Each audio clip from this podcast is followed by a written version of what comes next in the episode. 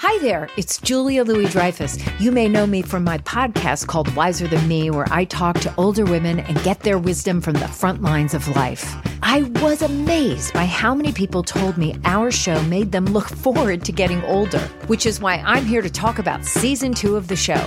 Sally Field, Billie Jean King, Beverly Johnson, Ina Garten, Bonnie Raitt, just to name a few. All hail old women. Wiser Than Me season two is out now from Lemonada Media. It's Merriam Webster's Word of the Day for November 15th. Today's word is memento, spelled M E M E N T O. Memento is a noun that means something that serves to warn or remind. It's a synonym of the word souvenir. Here's the word used in a sentence from The Lowell Sun by Amaris Castillo. Old photos and other mementos from his father's time in the military covered the small table.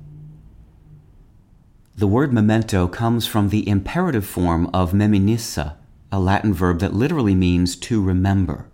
The term memento mori, meaning a reminder of mortality, translates as remember that you must die.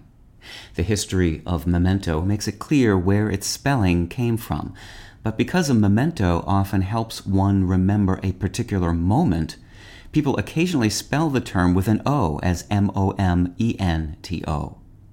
This is usually considered a misspelling, but it appears often enough in edited prose to have been entered in most dictionaries as an acceptable variant spelling. With your word of the day, I'm Peter Sokolowski. Visit merriam-webster.com today for definitions, wordplay, and trending word lookups.